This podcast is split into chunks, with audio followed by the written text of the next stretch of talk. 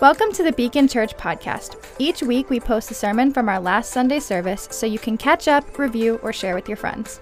We pray as you listen to this week's episode, you're encouraged and equipped to love God, love people, grow in Christ, and serve the world.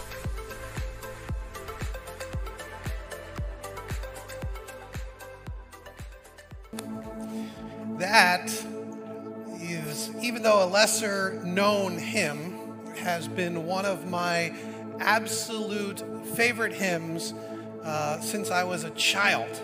And uh, the last stanza has, for me, been one of my absolute favorites. I've thought about it over the years uh, countless, countless times.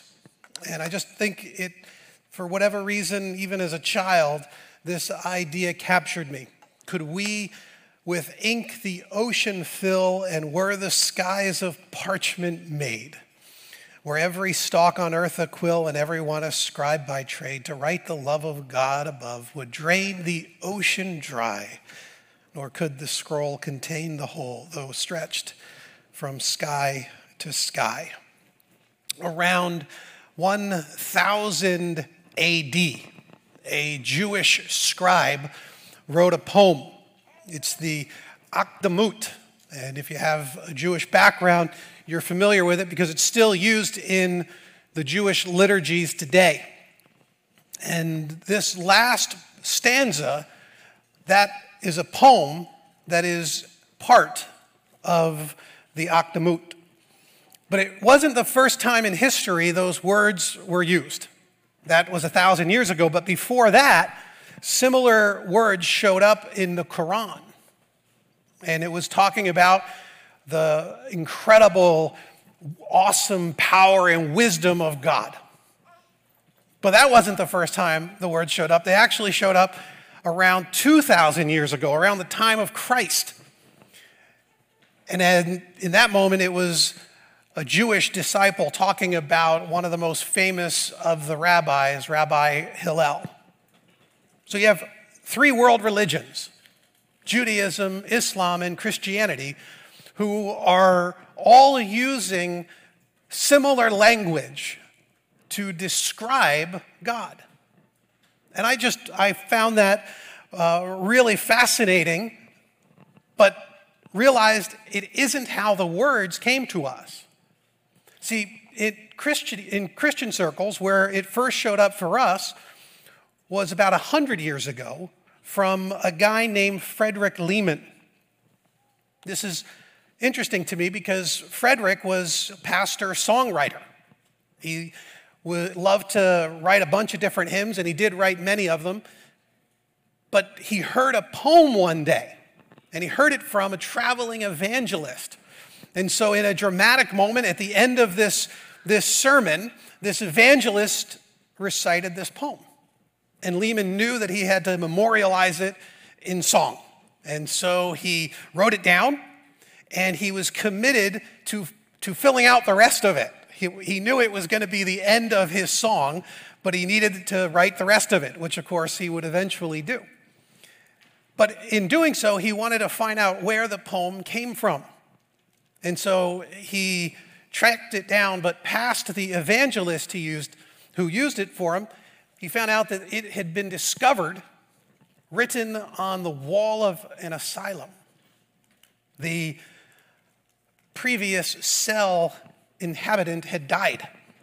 And when the workers came in to clean up and repaint the cell, the man in the asylum had uh, scratched these words into the wall of his cell.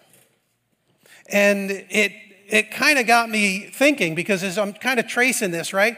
It was something odd to me as I'm kind of running down this like 2,000 year old rabbit hole. And uh, really, a couple things caught my attention. One of them was just how easily I'm distracted by things nowadays, and why I could spend time tracking down a 2,000 year old rabbit. Um, and so here I am down and trying to figure it out and reading different translations of this thing and what the Quran said and what was said in early Judaism. But that was one thing that caught me. The other thing that caught my attention was that in the Jewish and Muslim versions of the poem, it, it actually speaks of God's power or his wisdom. It, it, it, and these are admirable and worthy things for us to extol, to, to put into song. But the, but the Christian version is about God's love. And I was thinking, I wonder when it changed. Like, who changed it? Was it Lehman?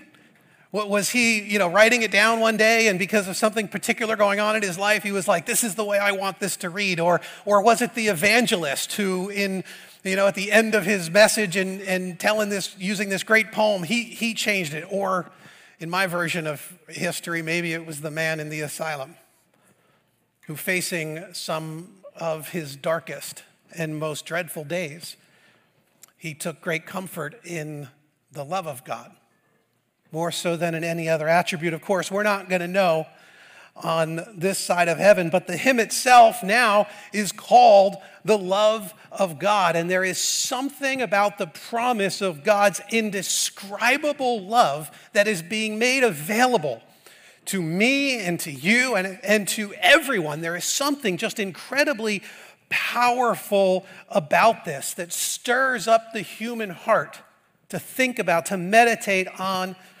this great love of God. And so here we are, we're in this series called Then Sings My Soul, and we've been looking at these ancient songs, hundreds of years old, or sometimes thousand year old songs, and now in this case, a 2,000 year old poem that, that is still used to this day. And, and what is it about some of these ancient songs? What, what great biblical truth and reality do they tap into that have caused them to be so meaningful for so many people?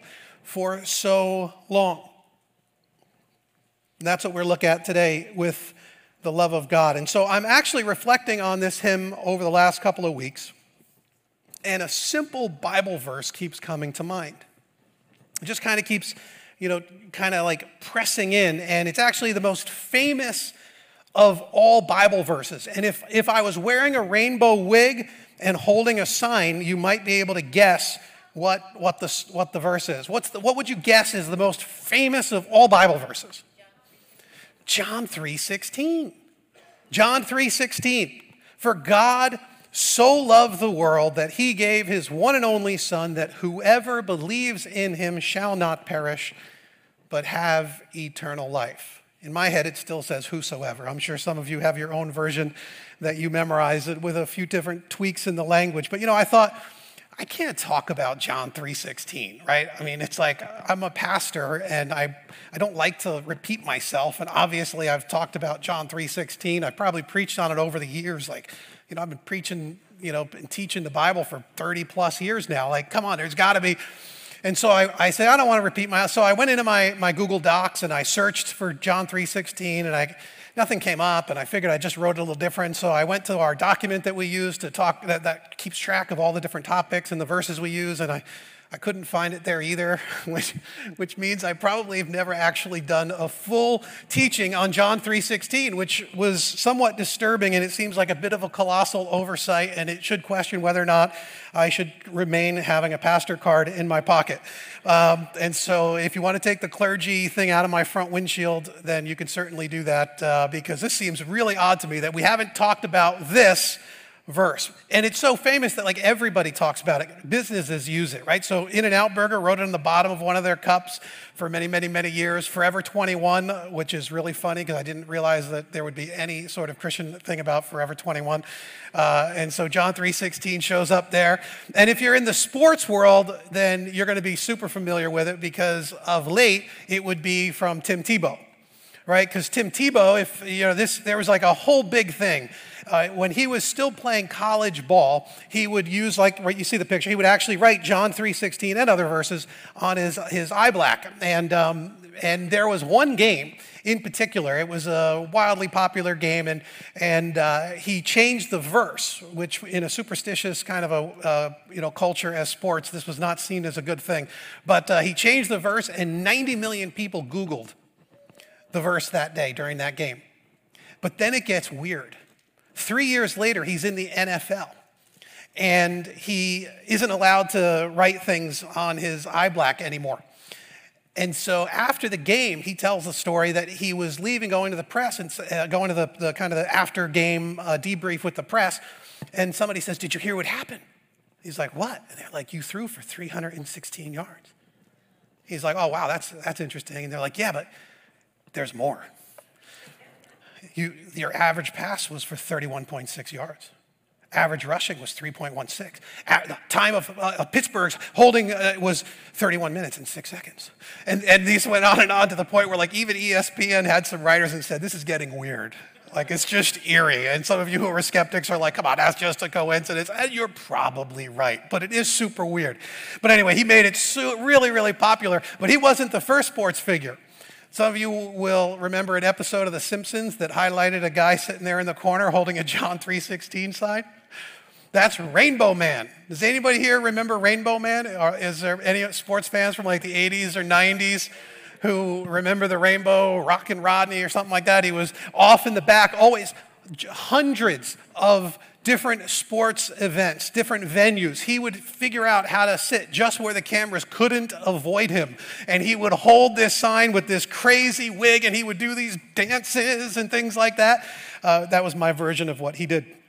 And, uh, and it was, he was wild. And everyone had thought, of course, just a little bit crazy. It ends up he's actually really crazy, like certifiably crazy. He's serving now multiple life sentences. And here we are back at John 3:16 and you're like what in the world is going on when you see such a diversity of people who continue to point to John 3:16 as one of the great sources of hope and inspiration for them, right? On just, you know, Tim Tebow, one of the most beautiful specimens of humanity in every way. He literally married Miss Universe, like literally. And you know, you, you'd think that they would have met at some swanky Hamptons party or something. No, they met while they were raising, raising money for, for kids with special needs. Because, you know, they're those kinds of people, like beautiful inside and out. And they fall back on John 3:16 as a great source of hope and encouragement for themselves. But so does Aaron Hernandez, one of Tebow's friends, who ended up as not just a psychologically damaged murderer in jail, but ultimately committed suicide. And in that cell, John 3:16 was there along with him as well. And you look at someone like, you know, the Rainbow Man, and you think, oh, multiple life sentences because the guy lost it. And then you realize that Billy Graham, who is considered to this day, even in death, to be one of the most respected men in all of the last hundred years. He was a counselor and an advisor and the pastor to world leaders. And he taught millions of people at these great evangelistic rallies, and most often, guess what he taught? John 3:16. A patient in an asylum, the most respected scientists and scholars and teachers throughout history, your crazy aunt, because everybody has a crazy aunt who told them about John 3:16. All of this great diversity of people who find incredible hope and comfort.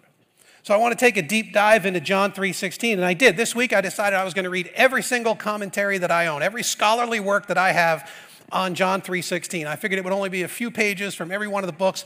I had a whole big stack of them going. Trevor walks in, he's like, "Hey, that would make a good picture." And because here it is, all of the books, a few pages. I wanted to, you know, I thought I'm to I've never done a full-length coverage of it. I'm to just dive in and figure out, you know, into the Greek text and the history of interpretation of this vital passage. And so here are the mysteries that I uncovered and you're to want to write this down. Here is what the verse means. It means for God so loved the world that he gave his one and only Son, that whoever believes in him shall not perish but have eternal life. You actually can't condense it much more than that or make it much more clear. It is the first time that the word love shows up in the Gospel of John, and a lot of folks find it surprising that it's, it's that he loved the world. And now for us, you might think, well, that, why, why would you find that odd? I mean, Everybody knows God loves the world. But that isn't actually the case. You might know it, but throughout history, that has not been the dominant understanding of God. The Jewish people knew that God was love, but mostly that he loved Israel. the chosen people. If you get into Greek thought, into Gentile thought, they knew that there were gods out there and that the gods could be appeased and that you had obligations to the gods and you could negotiate and barter with them. But the idea that they loved you, nah, no. If the gods did love you, it probably meant that one of them was trying to sleep with you to give birth to a demigod. Like that was about the closest, and it was super individualistic. It wasn't as if he loved the whole of the world. And it isn't that, you know, loving the world is difficult because there's so many of us, right? Like he's like an Irish family that lost track of the 12th, 13th, and 14th kid. It's not like, you know, it's not like that right? Like that's how I kind of grew up. Big Irish families that would you could they could lose track. That's not why, you know, it's so incredible that God loves the world. It's that He loves the world despite who's in it. That He loves us despite us. See, if you believe that God loves everyone, you get that from Jesus. That's a Jesus thing. You're aligning with his teaching, and you're going to say, No, I didn't get that from Jesus. I got that I got that from my grandma, who got it from Jesus. That's how that works. It's a part of the Jesus culture that was created by Christ's teaching, particularly John 3:16. This universal idea that we have. It isn't even universal in the world today. Not even among the world religions. That God desperately loves everyone even broken, sinful, rebellious everyone's. It is remarkable, quite frankly, that he loves the whole of the world because we are often not very lovable. I mean, pick up a newspaper. I've been reading a lot more news lately. I probably should stop for a while. I kind of go through seasons. I take a break, I read a little. It's rough.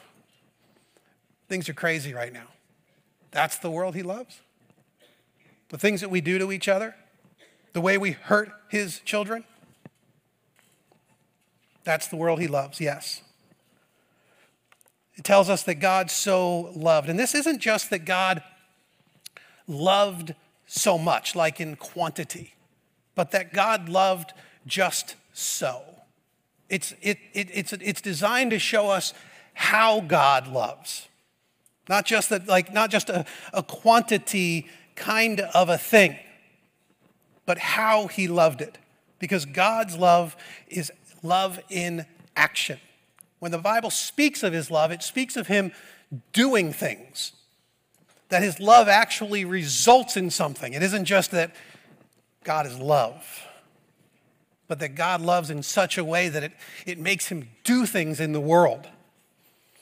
And I, again, a thought kept popping into my head this week. I felt like maybe God was was telling me this this week. And so if you're a note taker, that you, you might want to write down these words because I felt like I heard God saying to me, He was saying, I love you, is not the words I want to hear from you.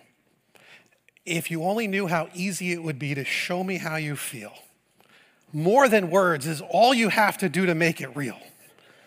Then you wouldn't have to say that you love me because I'd already know.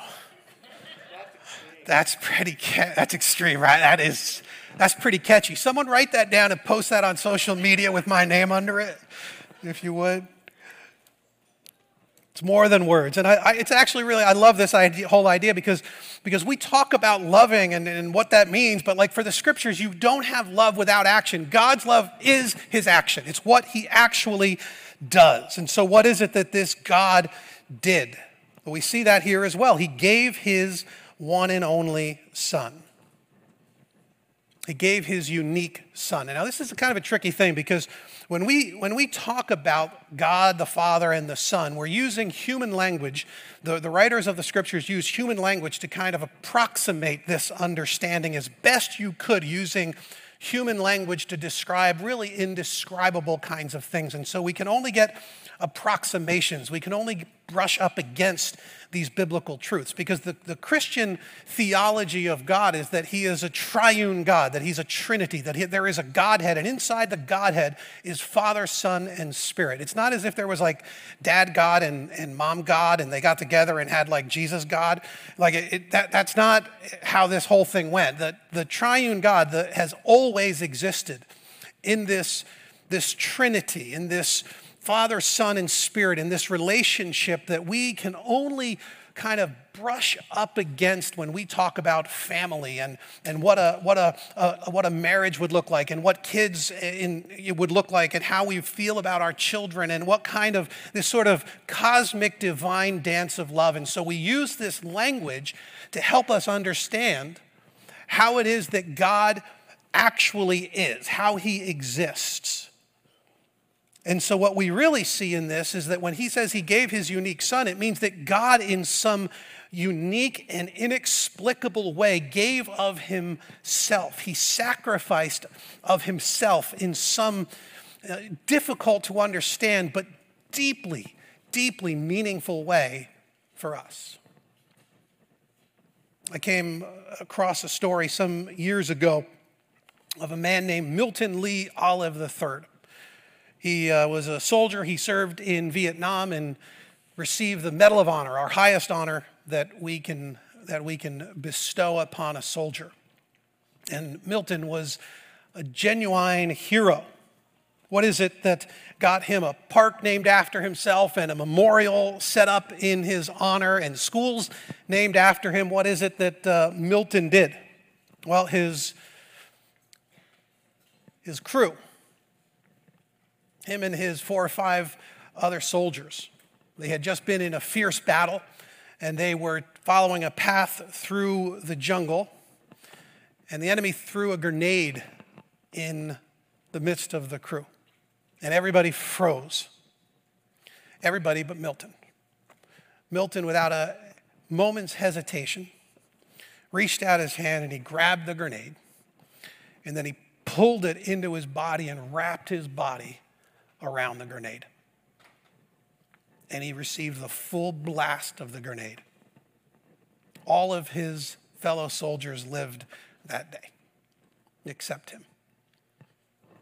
We honor that. We recognize that somebody who is willing to lay down their life, I mean, not jump behind a tree, not run and try to survive it, not hope somebody else gets to, you know, be the hero today, but without a hesitation to give his own life. And we get into the scriptures and we think, why is it that God would jump on a grenade for us? Why? It doesn't make any sense to endure any sort of anguish or pain, sacrificing his son for a people like us. So often, it's this screwed up and rebellious world for his enemies and ingrates. How? See, this is why Christians sing of an ocean of ink drained dry in the telling of God's love. You know, sing of his wisdom and sing of his power, and, and those are great, and we ought to, and we do. But what stirs the heart is knowing how desperately he loved us love in action, giving us what we actually need. When you see a memorial like this and you recognize that we honor the sacrifice of a person who would do that.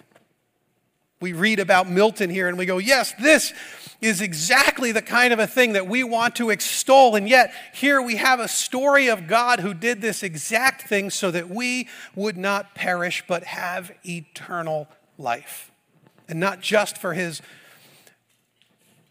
fellow soldiers, but for those who were willing to put Jesus on a cross. Father, forgive them, for they don't not what they do. For the disciples who turned their backs on him. For generations of people who will shake their fist in rebellion and deny him. Just so that we would not perish. So the Bible talks about this idea that there's these two paths there's the path of perishing, and there is the path of life. And over and over, the scriptures talk in this sort of dualistic way. You know, humanity, we just aspire to greatness and goodness, right? And, and, often in history, we sort of think we're like on the, the cusp of it. We're about to attain it. That happened actually early, around the time the hymn was written in uh, around the 1900s, early 1900s. Humanity kind of, there was a portion of the, the world that felt like we were we are getting past all of this religious stuff and where this is the age of enlightenment and science and education and education was going to be the thing and once we're all educated then we're going to put all this stuff behind us and then we will become an absolutely great people and then world war one happened and then world war two happened and that kind of disabused us of any of these these myths that humanity will educate ourselves out of our brokenness and our sin of course, we always look to some economic system, right? So you, you, get, you know, communists saying, oh, if we do this, there'll be equity and people will all rise up. And if you do socialism, this is going to work. And then, but for us, no, it's capitalism. Once capitalism gets rooted in the world and spreads around the world, then we will see human thriving. How's that working? How's that working? Oh, no, it's democracy. Because if you have democracy, then everyone will be able to decide what is right, and we will pick what's best for all of us. Hmm. I don't see that playing out that way. See, it doesn't actually matter. And I'm not beating up one system or the other. All human efforts are a path toward perishing. And we see it. We see it time and again. The whole of the Bible pronounces a fierce judgment on a rebellious world and on the wicked worldly systems that are perishing and that continue to oppress and abuse and take advantage. And of course, those are all resourced by sinful worldly people. You may not like all this. I'm just telling you, this is what Jesus, this is how the same God that gave us, God loves the whole of the world, explained that there is, there ought to be, there needs to be, there must be justice.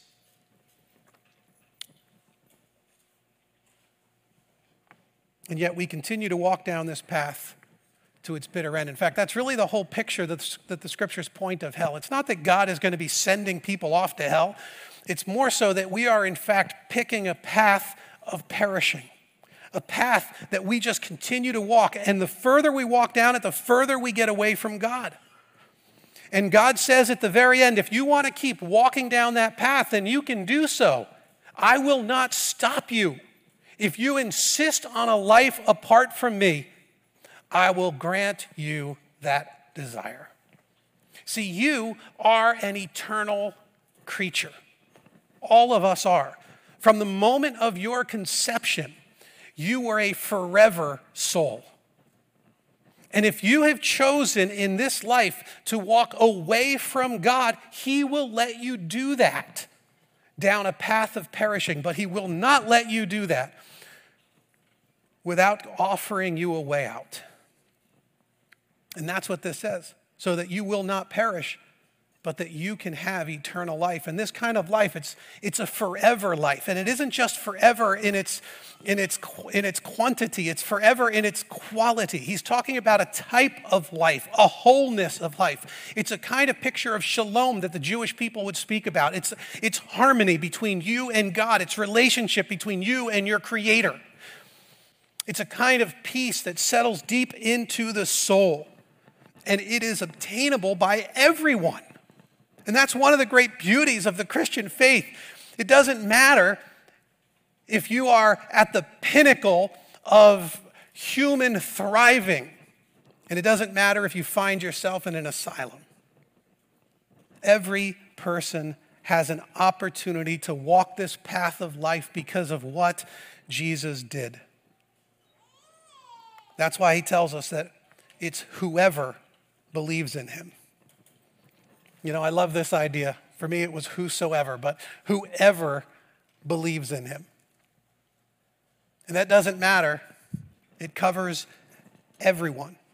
You wonder why hopeless and helpless people will often find their way to Jesus? That's why. Because it's whoever believes will ho- have hope in him. The song that we were looking at hits it in a couple different ways. You know, he says it reaches the lowest hell, the wandering child. If you've ever experienced yourself, if you ever felt like you were a wandering child in this world, well, you can be reconciled by God's own child. The aching soul. You have an ache in your soul? Is there a restlessness that no matter what you achieve, no matter what you've accomplished, that no matter what boxes you have checked along the, the journey of your life, that there is still an ache in your soul? Maybe it's because you're aching for something that this world cannot give you, that it's a divine ache, which means you might very well be one of these whoever's who can believe in him. And so, will you do that? Will you be one of these whoever's? The Bible tells us that in the garden, before Jesus was going to go to the cross, that he was praying to the Father and that he sweat blood. And, you know, skeptics look at that and they're like, come on, that's sort of ridiculous. People sweating blood. Like you're trying to just make this guy seem more than what he really was. But it's actually, it's actually a medical condition. Hematidrosis is the actual name of it. And some years ago, we'd heard the story. Uh, one of the guys that we like to listen to is J.D. Greear, and he said that he has a friend. And his friend took his family to the pool for the day. While they were there at the pool, they had a great time. At the end of the time, they gathered up the kids, marched them back off to the car when they realized their three year old wasn't with them. Every parent's absolute nightmare. They rush back, he rushes back to the pool where he sees his son unconscious at the bottom of the pool. Terror grips the father. They get the child out of the pool and he is resuscitated. They bring him to the hospital. He's going to make a full recovery. Family is just unbelievably grateful. Can't just kind of believe how fortunate this all played out for them. But the next day, he was being kept at the hospital for obviously for observation. The next day, the father noticed all of these blotches all over his face. He asked the doctor about it. He's like, What are all of these, like, they look like bruises? And the doctor said, Well, the most likely explanation is this medical condition. Because you see, under great duress, the capillaries in the face can explode. So, more than likely, when, when the child realized that he was drowning, he screamed out with such anguish, hoping that someone would come and rescue him, that his, his father would show up and save him, that, he, that the capillaries in his face burst from the trauma of his screaming. And then we find Jesus in the garden, and he's getting a, a taste of what, is, what he is going to face on the cross. And he asks the Father, he's like, Is there any other way? Can we, can we, can we not do this? Can, we, can, can you let this whole cup of wrath and judgment on sin pass? And is there another way besides the cross? And he cries out to his Father with such anguish that he sweats blood. This is, this is the same Jesus who the scriptures tell us he, kept, he keeps the stars in place. He, he, he walked across the water, he rebuked the storms, he, fit, he, he, he went toe to toe with demons and Satan. He had the courage to stand before crowds who hated him. This was one powerful man. And cries out with an agony and a horror.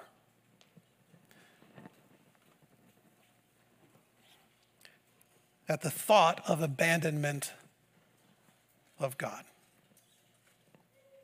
Jesus walked the path of perishing so that we would not have to, so that we could be offered the path of life. If you took some of the elements when you came in, when Jesus was going to the garden,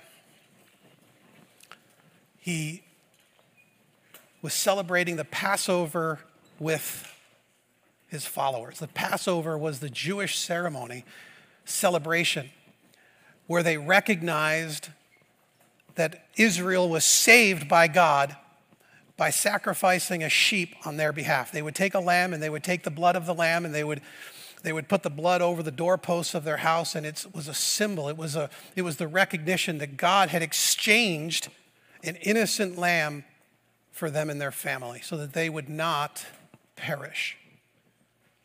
And Jesus comes on the scene and he says, This Passover meal was never about a lamb, it was always about me.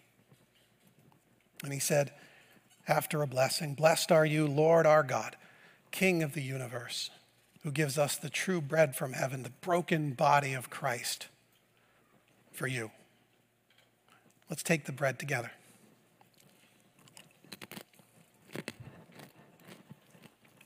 And then we're told that after the supper, he took a cup. Blessed are you, Lord our God, creator of the fruit of the vine. And Jesus said this was the cup of the new covenant. There was a new deal being cut. The Jewish people believed that life was in the blood. That's what the scriptures told them. The life is in the blood. And so Jesus pours out his life he perishes and he takes the path all the way to the abandonment of the Father. He prays on the cross, My God, my God, why have you forsaken me? And he did it for us. Let's take and drink.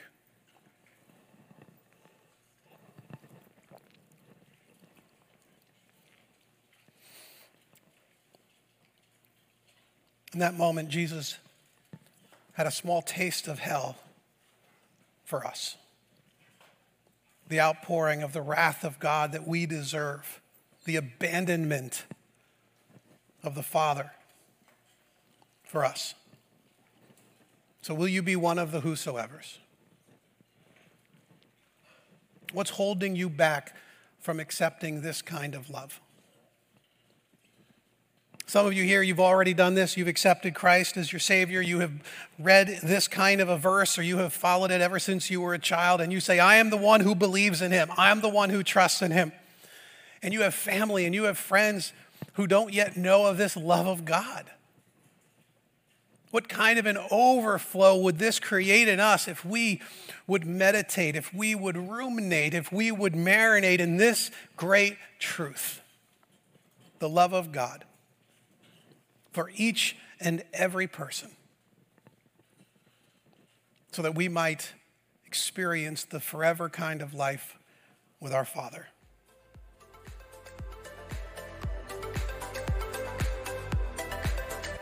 If you enjoyed the sermon, want to learn more about Jesus, or get to know our community, please visit beacon.church to get connected. We would love to hear from you.